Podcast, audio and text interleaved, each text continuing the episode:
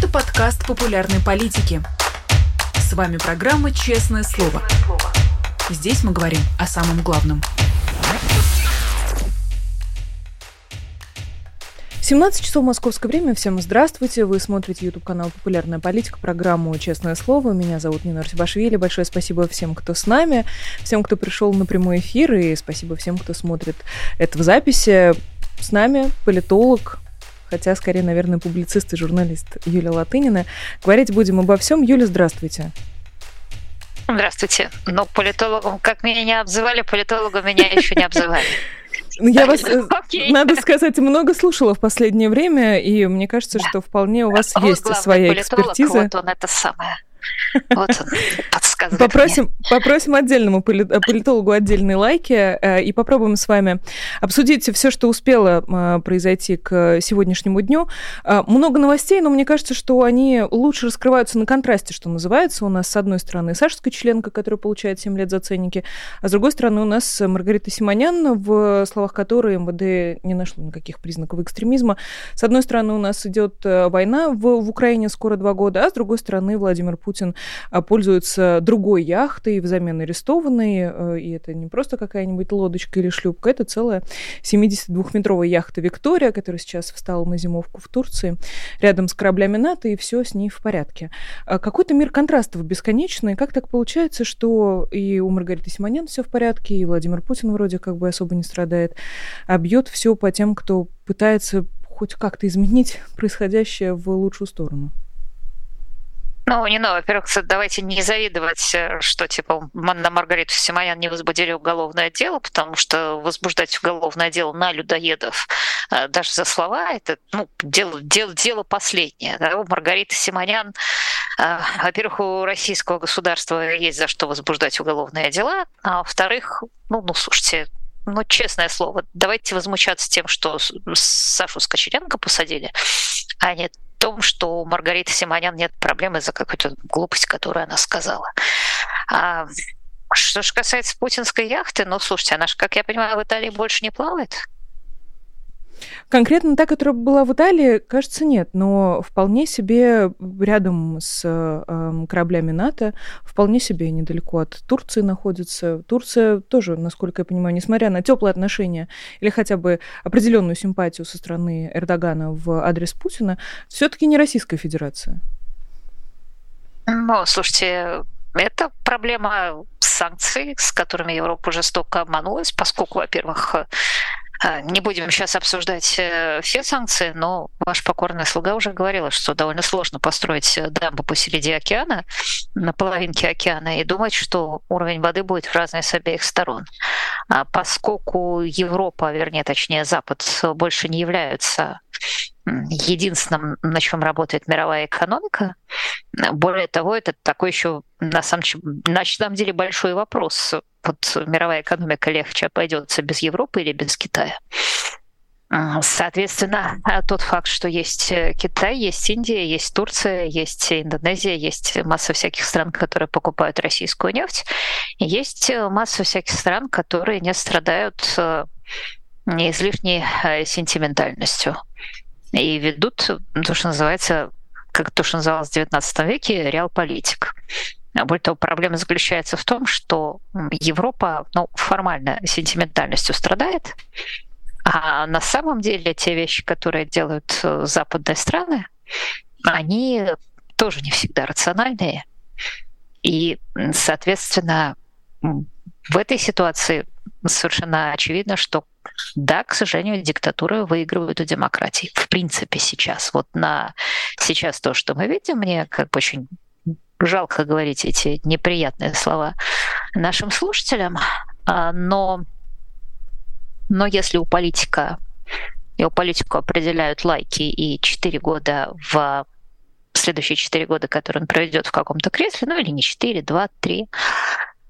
А, и если с одной стороны лайки, а с другой стороны бюрократы, которые думают, как всегда, только об умножении собственных полномочий.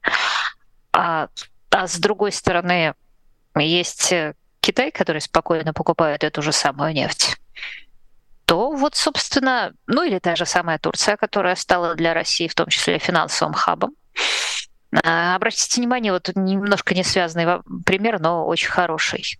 А вот э, как вы думаете, куда уехали не только богатые русские, но и богатые украинцы? Ну, потому что там в Европу ты, если беженец, ты приезжаешь, а если тебе надо открыть счет и перевести миллионы, то это не очень просто сделать, вне зависимости от того, какая у тебя национальность. Вот как вы думаете, куда они уехали? Честно говоря, не имею ни малейшего понятия. Какие-нибудь Арабские Эмираты? Да. Ну, да, Дубай, Новая Швейцария. Вот э, Швейцария больше не хочет выполнять этих функций. Эти функции будет выполнять Дубай, а потом все будут удивляться, а почему она так быстро растет. И почему Европа, которая, э, в общем-то, на самом деле, как бы это вам сказать? А, вот э, в Китае еще недавно было очень много европейских автомобилей. Сейчас в Китае нету европейских автомобилей. Насколько я знаю ситуацию, ну, практически нету, да, их очень мало. И более того, ситуация диаметрально противоположным образом развивается. Она заключается в том, что, а, скажем, для того, чтобы делать автомобили электрические, Европе нужны китайские батареи и многое чего другое. Это, кстати, имеет долгосрочные последствия, потому что просто электрический двигатель гораздо легче собрать, чем бензиновый. И концерны, которые работали на двигателе внутреннего сгорания, они всегда имели гигантское количество поставщиков, которые тянули за собой экономику. А новая электрическая экономика, новые электрические двигатели, новые электрические машины в Китае, это немножко как бы другая история. Так вот, это я к чему? А что Европа очень долго продавала всем заинтересованным лицам безопасности финансовые услуги и силу и власть закона. А сейчас европейская банковская система стала зарегулирована настолько, что как бы люди обращаются в другое место. Ну так и деньги будут уходить в другое место, потому что в мире много денег. А вам кажется, что проблема именно в зарегулированности, вот в э, излишней какой-то бюрократии, или в том, что э, просто есть определенная серая зона, где не задают вопросов? Вот мне кажется, что Арабские Эмираты вот на данный, э, на данный момент это вот скорее серая зона. Турция может быть серой зоной, где не будут задавать лишних неудобных вопросов. Не, ну, но вообще-то так работала банковская система с того момента, когда она была создана. Лишние неудобные вопросы не задавали. А даже когда задавали лишние неудобные вопросы, не требовали, что если ты приходишь в банк и приносишь туда 100 долларов, а, то тебе надо ответить, ну там, заполнить анкету, после этого тебе откажут, и после этого ты еще должен обосновать, что эти 100 э, долларов не были из-за наркотиков, э, не были из-за торговли оружием и так далее. А после того, как ты э, потратил на самом деле не то что несколько дней, а в ряде случаев несколько недель или несколько месяцев, и я не говорю один человек, а я говорю ну просто люди, которые, э, там, условно говоря, бизнесмен. И еще раз повторяю, это совершенно не обязательно россиянин это, это просто любой человек, потому что сидит банковский комплайенс, а, и этот банковский комплайенс э, занят двумя вещами.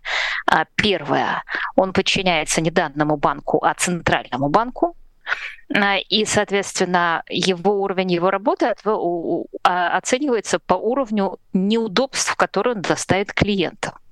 Как вы понимаете, он очень быстро научается доставать максимальное неудобство и, кстати, работать на максимально низком уровне. То есть если там банковский комплайнс заплатил у вас бумажку, а потом еще пять, то вы можете быть уверенным, э, что на седьмой раз он запросит ту бумажку, которую он заплатил первый, причем напишет так, что вы ее не предоставили. И это всегда ваша, ваша вина и ваша проблема э, в том, что банковский комплайнс эту бумажку не прочитал. А, кроме того, в связи с тем, что ставка э, ЦБ практически, ну, практически незначительна. А, соответственно, современные банки в Европе, они потеряли вообще-то, честно говоря, интерес к деньгам клиентов, потому что все деньги, которые им нужны, они могут просто занять э, у ЦБ. И, соответственно, существование современного банка, западного банка, а, как э, вот то, что написано в классическом учебнике, да, что это такое учреждение, которое берет деньги от клиентов и кладет их на депозит, а потом выдает кредиты и живет на разницу, а, вот оно практически утратило э, смысл. Так вот, я, собственно, о чем? Что после того, как тот или иной клиент э, все эти вещи проделал и, наконец, зарегистрировал свой бизнес. А бизнес э, зарегистрировать еще сложнее. А, опять же, надо пройти 123 мытарства и доказать, что ты не верблюд, и что ты имеешь право этим бизнесом заниматься. И есть какие-то совершенно удивительные регуляции, и там 1200 бумажек. А, так вот, после того, как ты все это сделал, ты открываешь утреннюю газету и читаешь, а, что под э, госпиталем Ашрифа в Газе найдено, но никто не сомневался, что они там есть, а, кроме компании LBBC, а, которая до сих пор не верит. Найдены тоннели, набитые всяким, всякой утварь для убийства. И напоминаю, что эти тоннели, которые построил Хамас э, это 450 километров под газой. Простите, 500 километров под газой. 450 — это общая длина России, московского метро. Просто чтобы наши слушатели оценили. А сколько маленький, но гордый Хамас э, вложил в строительство этих тоннелей. Я почему об этом говорю? Потому что это деньги разных международных организаций, в частности, деньги ОНРВА, Палестинского агентства помощи беженцам, которое является подразделением ООН, они получили в прошлом году 1,6 миллиардов долларов. Он, бюджет составляет 3,4 миллиарда долларов. И вот после человека, который за эти, за свои 100 евро натерпелся вот всего этого, как я уже сказала, он открывает сайт новостей и читает, что вот эти вот 1,6 миллиардов долларов вот этими вот самыми, очевидно, не без, не без участия этих международных чиновников, а, были потрачены на самый настоящий терроризм. Были потрачены 7 октября были потрачены на тренировку людей, которые всаживали в женщину нож после изнасилования, вероятно, да, и вырезали ей все внутренние органы. Или ребенка в духовке жарили. Вот, э, и он видит, что, скорее всего, эти международные чиновники за это не понесут ответственности, хотя это финансирование терроризма в абсолютно э, прямом виде. И после этого этот человек, который хочет заниматься бизнесом, особенно если его сорвало с другой страны, ну там из той же России или даже из той же Украины, он уезжает в Дубай или Индонезию или в Аргентину. Что-то неправильное в этой системе, которую вы описываете. Я бы хотела вернуться к вашему тезису о том, что диктатуры э, выигрывают у демократии, и э, упростить все до очень простого вопроса. Получается, Путин выиграет? Путин добьется того, чего он задумал 24 февраля? Получается, это как бы уже проигранный бой, проигранный Западом, демократиями, свободными людьми? Тяжелый вопрос. Дело в том, что на наше с вами счастье Путин не самый умный из диктаторов. И у него крыша явно поехала. Вот я могу сказать, что Си, э, Си Цзиньпин и Эрдоган этот бой явно не проиграют. Я сильно подозреваю, что Си Цзиньпин просто реально этот бой выиграет. А что же касается Путина, то в краткосрочной перспективе но в краткосрочной, еще раз повторяю, в краткосрочной перспективе а, мы видим, что вот если в 2022 году он проиграл войну 22 года, он имел абсолютно неадекватное представление о том, как его, ждет ли его Украина, и неадекватное представление о том, как, что может и что не может российская армия то мы видим, что в 2023 году ситуация сильно переменилась, потому что российская армия очень многому научилась. А российская армия удержала фронт, и она удержала фронт, то есть нету, не видно ничего такого, что могло бы этот фронт сейчас проломить. Вернее, что могло бы этот фронт сейчас проломить, и что союзники были бы готовы дать Украине. А, и Путин сумел перестроить экономику России полностью под нужды этой войны. А, вернее, я даже поправлюсь. Я уже несколько раз произносила это слово. Оно называется военное кейнсианство. Напоминаю, что такое кейнсианство. Это когда вы, когда, если вы считаете, что у вас в экономике не хватает э, денег и живости, то вы просто начинаете производить чего угодно. Вот, вот просто что угодно. Розовые полосатые шарики. Вместо розовых полосатых шариков э, Путин производит ракеты. И, соответственно, вот весь комплекс вещей, связанных с этим производством, а также то, что людям, которые никогда особенно ничего не работали, им дают деньги, они человеческая жизнь впервые получила в России ценность, а цену, да, это цена, если я не ошибаюсь, 7 миллионов рублей, которые люди, которые погибают на фронте, передают своим семьям, никогда эти семьи бы этих денег не видели. А плюс дефицит, возникший на рынке труда, потому что все-таки часть этих людей работала, а тут их взяли и потратили. На рынке труда возникает дефицит, поднимается заработная плата, оживляется экономика.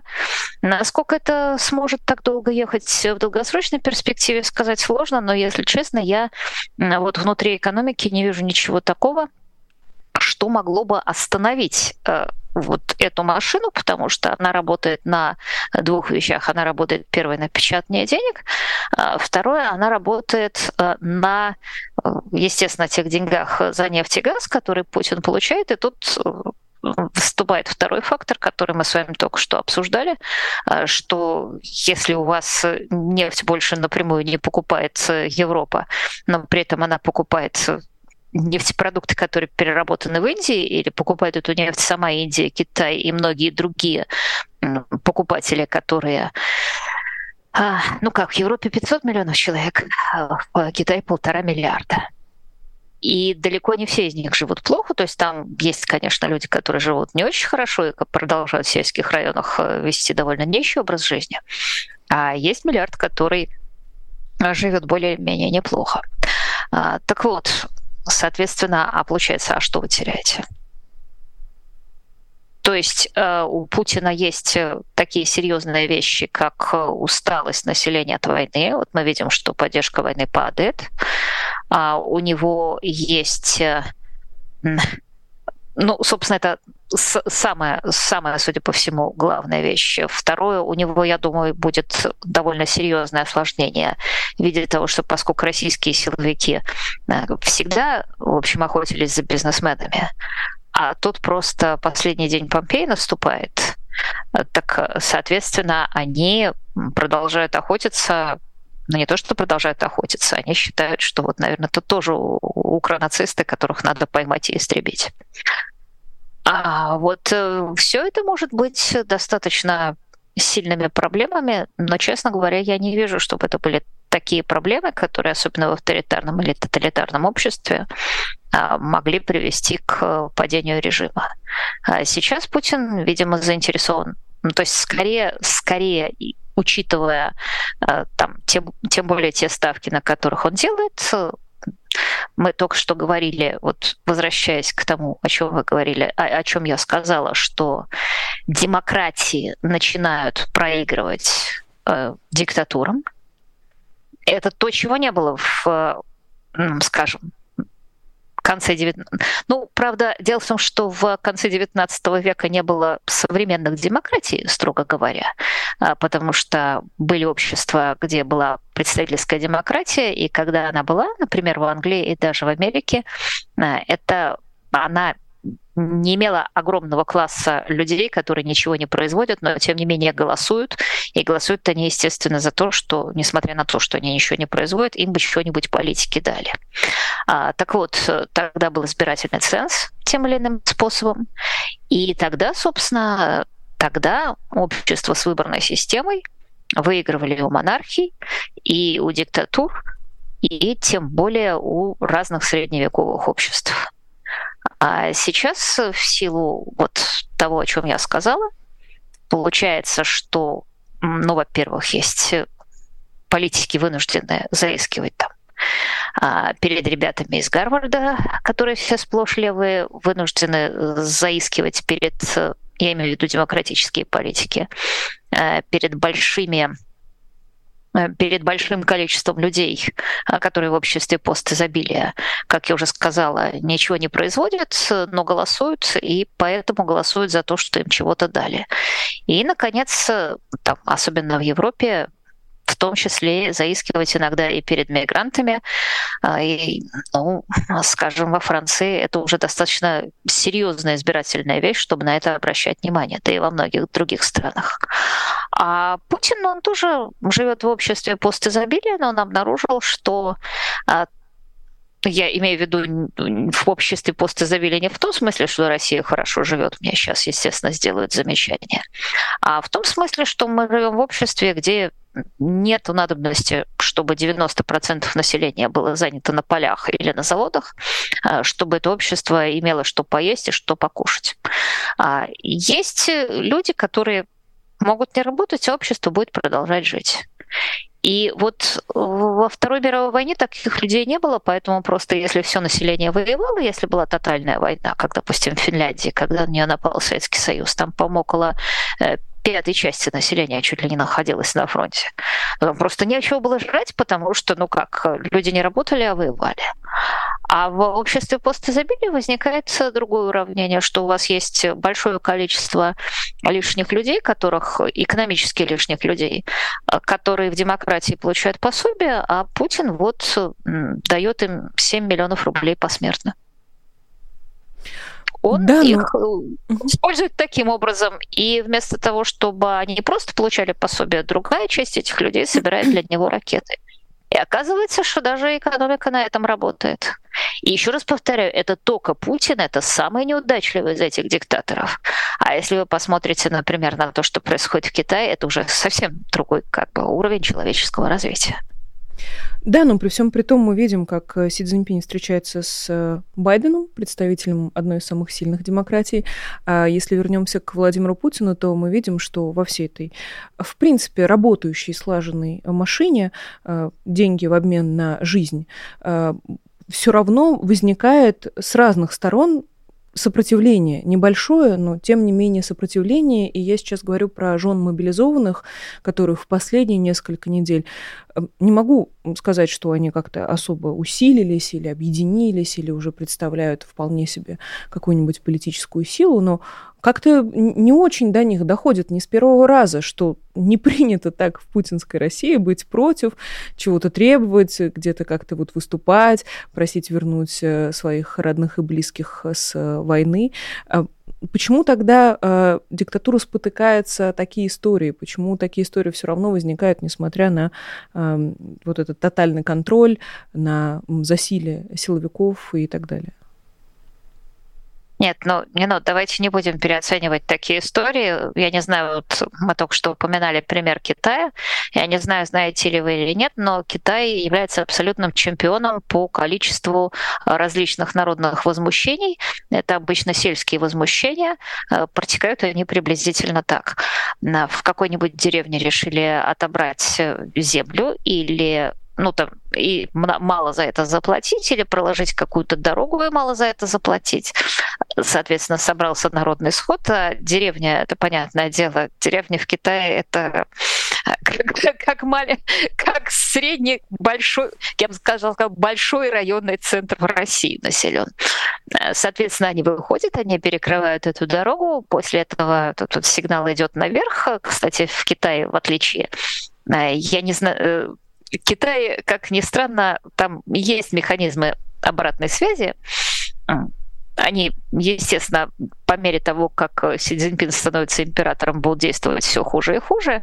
Но, тем не менее, как раз вот это один из таких механизмов обратной связи, а, после чего там людям платят больше денег, или происходит что-то такое, или там, я не знаю, там кого-то убили бесчинно и так далее, и так далее. Тем не менее, мы прекрасно понимаем, что эти сельские возмущения, а, никогда не сольются в одно большое восстание или большой митинг, и, б, ну, никоим образом а, не опрокинут а, власть Си Цзиньпина. У меня встречный вопрос. А, не знаю, вот как вы себе представляете, что вот эти жены мобилизованных, ну, как вы себе представляете, что их протест приведет хоть как-то к изменению политической обстановки в России? Фантазия у меня, конечно, оглядеть. богатая, но э, и, конечно, у меня нет какого-то четкого плана, и уж тем, уж тем более четкой картины.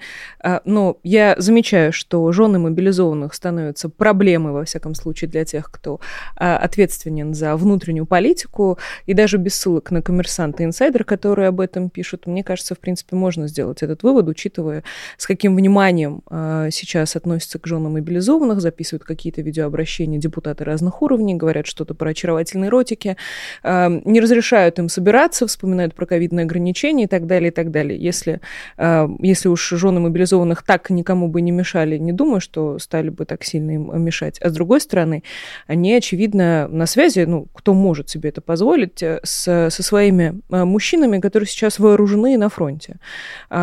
Как вы сказали, положение дел там, конечно, не самое чудовищное для а, Владимира Путина и российской армии, но и не то, чтобы победа за победой. И, а, может быть, мы давно не слышали, не видели а, видеообращений, записанных мобилизованными, которые, как правило, оказываются посмертными видеообращениями. Они публикуются только, когда целыми батальонами выкашивают людей. И, тем не менее, что-то там не гладко. И могут ли, например, жены повлиять на своих мужей, которые сейчас с оружием и на фронте, мы не знаем. Может быть, и повлияют. Вот этот вопрос, почему, если столько людей э, не хотят воевать, почему они еще не восстали против своего руководства, он как бы как висел в воздухе, так и висит. Мы не знаем, могут ли жены повлиять, не могут они на, ни на что повлиять. Но то, что э, во всей этой, э, во всем этом гладком повествовании вдруг внезапно вот возникают такие неровности, мне кажется, на это стоит обращать внимание. Разве нет? Нет, но обращать внимание на неровности стоит. Но вы, первое, сами справедливо сказали, что это неровности. А второе, вы сказали, что давно не слышали обращений самих мобилизованных, а, что еще более показательно, потому что даже тогда, когда была шоковая внезапная мобилизация, и когда действительно людей хватали направо и налево, то есть еще не существовало механизмов откупиться, еще люди не поняли, а, куда бежать, куда не бежать. А сейчас, насколько я понимаю, у Путина же ведь нет особого недостатка даже в контрактниках. Я не могу ручаться за те слова, mm-hmm. которые я слышала, за те цифры, которые я слышала. Но я слышала, что а, там может речь идти приблизительно о 20 тысячах людей, которые приходят и тем или иным способом подписывают все это в месяц. Понятно, что, условно говоря, 5 тысяч из них убивают в следующий месяц, а, потому что особенно там те люди, которые изначально они у них очень высокая смертность или ранение. Ну, тысяч десять, допустим, ранят, а тысяч десять еще и прибавляется. А, то есть я не знаю, еще раз повторяю, я э, не могу ручаться, насколько справедливы эти цифры, но тем не менее мы видим, что, во-первых, нет особого недостатка в пушечном мясе на фронте. Э, Путин не собирается, мы видим в настоящий момент, проводить новый виток мобилизации, то есть, видимо, его устраивают эти контрактники, его устраивают количество людей, которые подписывают контракт. Э, судя по всему, там, тех людей, которые получают гробовые тоже все это устраивает. Ну и, извините, не но ну, как-то вот, вот тешить себя на 600-м дне войны, когда мы не видели даже, чтобы российская армия там массово сдавалась в плен, массово бросала оружие, массово поворачивала оружие против командиров. Да, конечно, там Первая мировая война, все бывает через там, несколько лет, может быть, все мосты черсеют и так далее, и так далее. Но вы понимаете, тут есть две вещи. Вот вы меня политологом-то обозвали, а вот э, я не претендую на этот статус, но вот и в политологии, особенно в социологии, ну, в школе, в школе они логии, коль скоро они науки, они же ведь чем отличаются? Что они могут заметить некоторые вещи, некоторые тенденции. Ну, например, там, записывают мобилизованные обращения, протестуют жены мобилизованных. А совершенно незначительное количество по сравнению, как я уже сказала, с теми, которые каждый месяц подписывают контракт. И мы не знаем, да, там, кто протестует, по, по, какое соотношение тех, кто протестует, э, с теми, кто дико рад, что вот этот, наконец, ее Ванька пьяный, э, который там всю жизнь ее бил смертным боем, пошел, завербовался, и какое счастье, умер, и теперь, значит, целых 7 миллионов рублей можно нормально пожить, можно ребенка срастить. А, так вот, а, самое главное в другом, что вот эти вот все самые логи, они умеют оценивать, что явление есть или нет. Но, как правило, они не умеют оценивать э, степень важности и степень последствий этих явлений. Вот э, после того, как все кончится, я не знаю, какого-нибудь... Э, вот случилась революция в семнадцатом году, и после этого все будут говорить, вот смотрите-то, вот от того, что царь Николашка вступил в войну, случилось то-то, то-то и то-то. А пока все продолжается, то очень трудно оценить, это прыщик или это меланома. А, тем не менее, я возьму себя смелость сказать, что мы тут обсуждаем прыщик. Вполне возможно. А, в любом случае, э, с другой стороны, за неимением других новостей, других каких-то событий на этом ландшафте приходится наблюдать за тем, что есть. Нет, ну, а... не, ну, события, события есть. Есть Авдеевка, где российская армия а, продолжает, там, пытается наступать. Самоуничтожаться и, буквально. А, не, ну, давайте не обманывать себя. Российская армия уже самоуничтожалась под Бахмутом, в итоге, значит, взяла Бахмут. Э, самоуничтожалась под Северодонецком, в итоге взяла Северодонецк. Самоуничтожалась под Попасной, в итоге взяла Попасную. А это опасное заблуждение э, говорить, э, что вот поскольку там люди мрут как мухи, и поскольку Путин занимается мясными штурмами, то он не достигает своей цели. Дело в том, что его тактика, его технология, вот, вот то, чем он занимается сейчас, это вот российская армия воюет с Грацией утюга, и она добивается своих целей вот такими способами. А, кроме того, российская армия научилась, помимо мясных штурмов, класть большие минные поля, она научилась строить заграждения, которые казались, которые оказались непреодолимыми. Ведь дело же не в том, что там украинская армия не смогла наступать американцы действительно хотели, чтобы украинская армия, там не было никаких э, подстав, не было никаких э, того, что, значит, американцы не додали украинской армии а то, что, то, что они считали. Они не подставляли украинскую армию. Они э, дали то, что, по их мнению и по мнению Залужного, как он об этом честно пишет в статье, должно было довести их до берега моря, причем со средней скоростью, там, по-моему, Залужный называет чуть ли не 30 или 40 километров а, в день наступления. А, соответственно, этого не произошло. Этого не произошло не только из-за мясных штурмов, а, хотя там были мясные контратаки, я бы сказала так. А это не произошло прежде всего из-за вертолетов К-52, а, которые научились э, стрелять ракетами, которые non-line of sight, которые летят за 15 километров. Это не произошло из-за планирующих бомб, которые летят на 50 километров. Это не произошло прежде всего из-за минных полей это не которых, э, насколько я понимаю, вот сейчас американцы стоят, и они не знают, как эти минные поля в принципе преодолеть.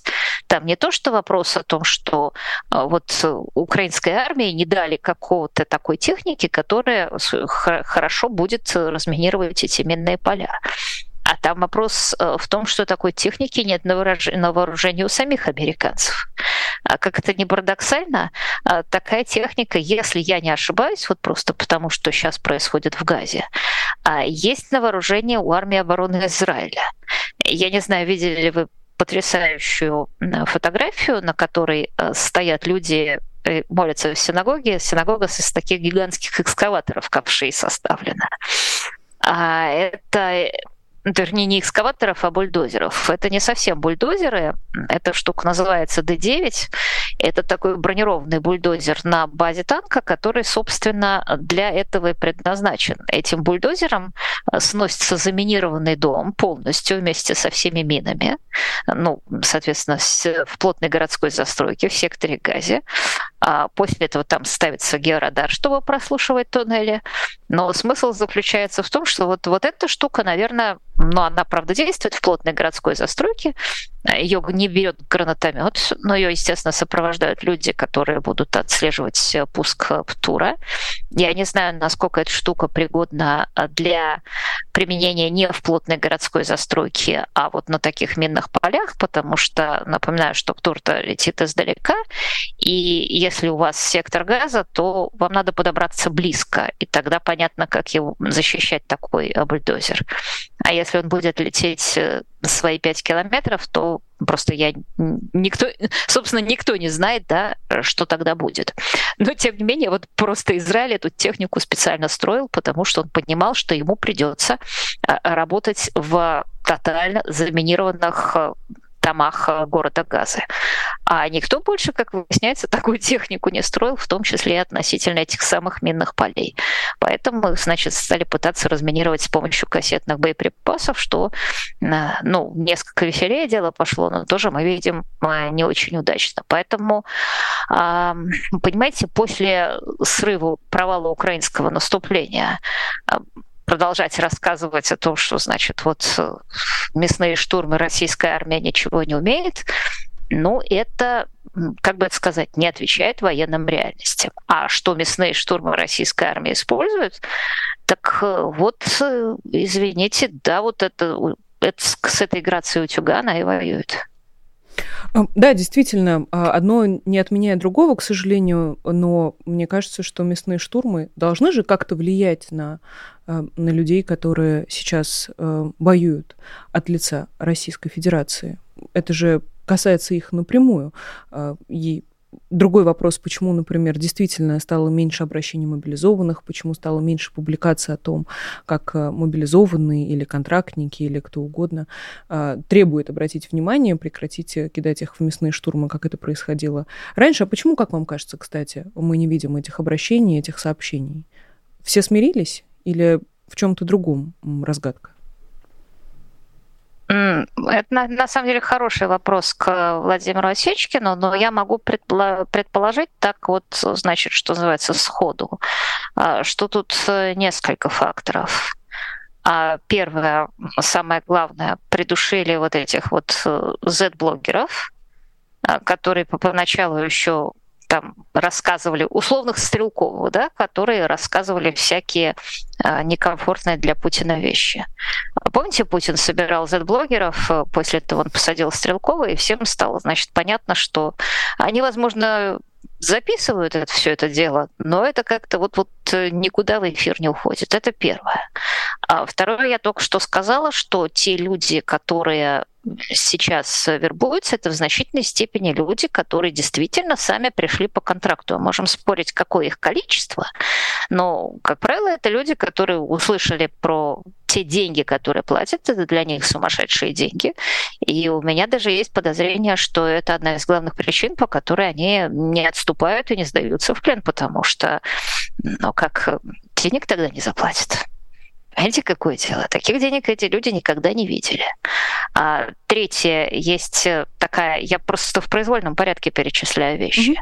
Mm-hmm. Есть просто элементарная военная солидарность, которая заключается в том, что любая армия, вне зависимости от того, на каких основаниях она создана и как она скомпонована, э, люди начинают воевать, подчиняясь приказам, и воевать друг за друга. Вот, например, монгольская армия не отличалась, как бы это сказать, она не соблюдала права человека, но воины в этой армии, они очень стояли друг за друга, потому что вот ничто так не сплачивает, как э, смерть в лицо. А, кроме того, армия вообще подчиняется приказам. А можно я приведу вот э, очень простой пример? А, он случился в сороковом году а, возле, возле, если я не ошибаюсь, Арана. А знаете ли вы историю, при которой англичане вступили в сражение с французским флотом в сороковом году? Нет, расскажите. Это очень Это очень интересная история, потому что стоял французский флот. Англичане и французы, как вы понимаете, еще недавно были не просто союзниками, они были союзниками, они воевали против гитлеровской Германии. Франция только что капитулировала. Соответственно, можете себе представить, какие настроения были у французских офицеров и у французских матросов. В этот момент подваливает флот англичан, которые, конечно, никак не могли э, допустить, чтобы французские корабли, несколько там новейших линкоров, еще что-то было, э, перешли на сторону немцев, которые не верили заявлениям о том, что Вишистского правительства, о том, что флот останется нейтральным. И говорят, ребят, у вас есть масса вариантов. Вы можете перейти на нашу сторону и вместе биться против кровавого гитлеровского режима. Вы можете уехать там, уйти куда-то, если я не ошибаюсь, в Америку и там оставить корабли, сойти на берег. То же самое в Юго-Восточную Азию. То есть у вас там Вариантов пять они предложили, а последний из которых был просто затопить корабли и сойти на берег. А французский флот, а который речь шла о недавних союзниках. Речь шла о людях, которые вот только что боролись против того самого Гитлера. А французский флот, который страна только что пережила унижение, поражение. Сказал, нет, ребят, мы будем драться против англичан. А Причем у них было абсолютно, естественно, у англичан преимущество. Они там много кого потопили и в освояси уплыли. И э, вот, вот, так работает воинская дисциплина. Как вы думаете? А, вот э, только что разбитые Гитлером французы если бы, я не знаю, если бы они были не моряки, а избиратели, они бы проголосовали воевать на стороне Гитлера, да еще собственной жизнью жертвовать? Ну, есть сомнения, честно говоря. Вот и у меня сомнения есть. Но армия устроена по-другому. Это надо понимать, что а, армия устроена так, что вот командир приказал, и в 99% случаев его приказания выполняются. Бывают исключительно редкие случаи, как вот, например, у тех же французов, помните, на сторону Наполеона переходили войска один за другим. А, так это, если бы, я думаю, не, перешли, не перешла первая рота, то не факт, что перешел бы следующий батальон. А когда следующий батальон увидел, что первая рота перешла, тот сказал, а вот все, вот мы тоже, мы тоже пошли туда же. У нас остается буквально три минуты, и не буду вас, наверное, спрашивать про выдвижение Стрелкова, лучше спрошу вас про письмо, которое... А он куда-то выдвинулся? Президентские выборы. У Стрелкова большие амбиции, очень серьезные. А, а простите, нет, я, я как понимаю, он это сделал? что... Нет, а, а там физически как это? То есть это возможно? Я просто не знаю, у нас нету разве законодательства? То есть что называется, я просто не в курсе, что в России президентские выборы, и вообще, в общем, честно говоря, я думаю, это, это, это не в курсе разбира... разделяют со мной те российские избиратели, которые остались. Но выдвинулся из палаты. А, да, а, я к тому, что, конечно, примерно похожие, а, похожую историю мы разбирали в контексте американских выборов, когда было не очень понятно, будет ли Трамп сидеть в тюрьме или не будет, и как он из тюрьмы будет вести свою избирательную кампанию. Более того, если вдруг он выиграет на президентских выборах, то как он будет работать президентом в тюрьме. Но лучше я вас прошу, Юля, про коллективное письмо, которое уже подписали Евгений Миронов, Чулпан Хаматова, Иван Ургант, э, которые призвали отпустить Женю Беркович из СИЗО, хотя бы для того, чтобы она смогла похоронить свою бабушку. Сегодня стало известно, что умерла правозащитница и бабушка политзаключенной Евгении Беркович Нина э, Катрелли. И э, хочу вас спросить, э, что вы чувствуете, Юля? Как, как, как вы реагируете на эту новость? Я понимаю, что бессмысленно, наверное, спрашивать, услышит ли э, Москалькова вот это воззвание и сможет ли она откопать в себе какое-то, какое-то не знаю, сочувствие, снисхождение к абсолютно невинному человеку. Это тоже надо, наверное, а, повторить. Вот вы увидели сегодня эту новость. Что вы можете сказать? Я могу сказать только, что первое, я полностью присоединяюсь к этому письму. Каждый раз, когда вот до нас доносятся эти вести с преисподней, там Саша Скочеленко, ценники, о чем мы начинали. Евгения Беркович, мы понимаем, за что на самом деле Евгения Беркович сидит. Она сидит за великолепное стихотворение о фронтовике, а которое дошло до миллионов, потому что люди, не зная, что это Женя Беркович, э, просто ВКонтакте, в Одноклассников, э, не в высокодуховном Фейсбуке, да, вот э, в этих сетях они его шерили, и именно это триггернуло власть, потому что она вдруг увидела, что там те люди, вот точно так же, как у Путина вдвое упала поддержка войны, а, вот, вот это э, в том числе заслуга стихотворения Евгения Беркович. А, потому что поэзия работает неисповедимыми путями. И каждый раз, когда мы вот эти чудовищные вести видим, и мы понимаем, что на одного посаженного приходится 100 уехавших, а я не помню, кто сказал, что берите 100 человек из истории Франции, у вас не будет истории Франции. Но вот я тут говорила о факторах, которые вызовут нестабильность путинского режима. Но у Путина-то от его войны сбежало миллион человек, это не самые глупые люди. И понятно, что та достаточно примитивная домотканная экономика, которую он строит, в этом его отличие от того же самого Китая, она выдержит отсутствие этих людей. Но будущее России стратегическое выдержит ли отсутствие этих людей? Поэтому я и говорю, что я спокойно за Китай, хотя это тоже диктатура. А у меня есть большие опасения с этого начали того, насколько рационально ведут э, себя демократии. Хотя вот мы видим, что в Аргентине победил Милей. Посмотрим, насколько этот э, правый, э, правый градус продлится. Вот мы знаем, что после 300-тысячной демонстрации в поддержку Хамаса и Палестины а количество людей, которые а, за Британии, которые в Британии э, за прекращение огня упало с 77 до, по-моему, 30 с небольшим процентом. Они посмотрели на свое будущее, оно им не очень понравилось. И не очень, не за очень захотели увидеть свободную Палестину прямо вот возле Биг Бена. Чем-то она их не устроила. А посмотрим, способна ли демократия выправлять вот даже такие глубокие перекосы, потому что демократия это там self-healing механизм, это понятно, что а, в этом главное отличие демократии от диктатуры, что диктатура, как правило, если уже сделает ошибку, то она дальше по этим рельсам, как по рельсам и едет. А демократия, она умеет кататься по траве и довольно резко, резво поворачивать. И, собственно, именно поэтому в ней политики-то и сменяются. Вот четыре года был один, а не понравилось четыре года другой. И этот механизм смены лучше, да, лучше что есть пока на данный момент. Вещей. Да, гарантия да. от некоторых вещей. А, вот, но в этом смысле у Путина же еще и плохая диктатура, некачественная диктатура. Я не говорю, что я за качественную диктатуру, я просто отмечаю, что у Путина диктатура некачественная. И главная ее некачественность, это самое страшное, это вот ровно такие посадки и зачистка всего, что умеет в России думать, потому что нельзя э, думать, что в современном обществе можете зачистить э, Сашу Скочеленко и Евгению Беркович, а люди, которые будут у вас синхрофазотрон изобретать, они у вас останутся. Но нифига, это летучая фракция экономики, они уедут первые. Они понятливые, они не сядут, но они уедут.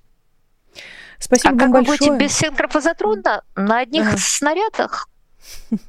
Ну, может быть, Ким как-нибудь поможет снаряды нашлись в его э, амбарах и закромах, может быть, и синхрофазотрон найдется. Спасибо вам огромное, Юлия Латынина, публицист, журналист, на сегодняшний день еще и политолог. Во всяком случае, на сегодняшний эфир. Спасибо вам огромное. Я политолог, оказалось. Ну, так получилось. Я не планировала так, но так получилось. Спасибо вам огромное. Честное слово, с Юлией Латыниной только что было на популярной политике. Большое спасибо всем, кто нас слушал и смотрел. Напомню, поставить лайк и подписаться, чтобы мы с вами друзья, не потерялись. Проанонсирую, что завтра в это время, на этом месте, в честном слове, я буду с Русланом Левиевым, поэтому будем подробно говорить о войне. Приходите обязательно. Большое спасибо тем, кто поддерживает нас э, через Patreon. Вы видите имена и ники этих замечательных людей сейчас на ваших экранах, и вы можете вписать в эту бегущую строчку и себя, чтобы мы и на вас любовались. А, каждое честное слово. Большое спасибо Рэй Андерсу, который дарит спонсорство для нашего канала одному зрителю. Это очень здорово. Добро, добро пожаловать в большую семью. Меня зовут Нинор Сибашвили. Увидимся с вами завтра. До скорой встречи. Всего доброго и пока. Вы слушали подкаст «Популярные политики». Мы выходим на Apple Podcast, Google Podcast, Spotify и SoundCloud. А еще подписывайтесь на наш канал в YouTube.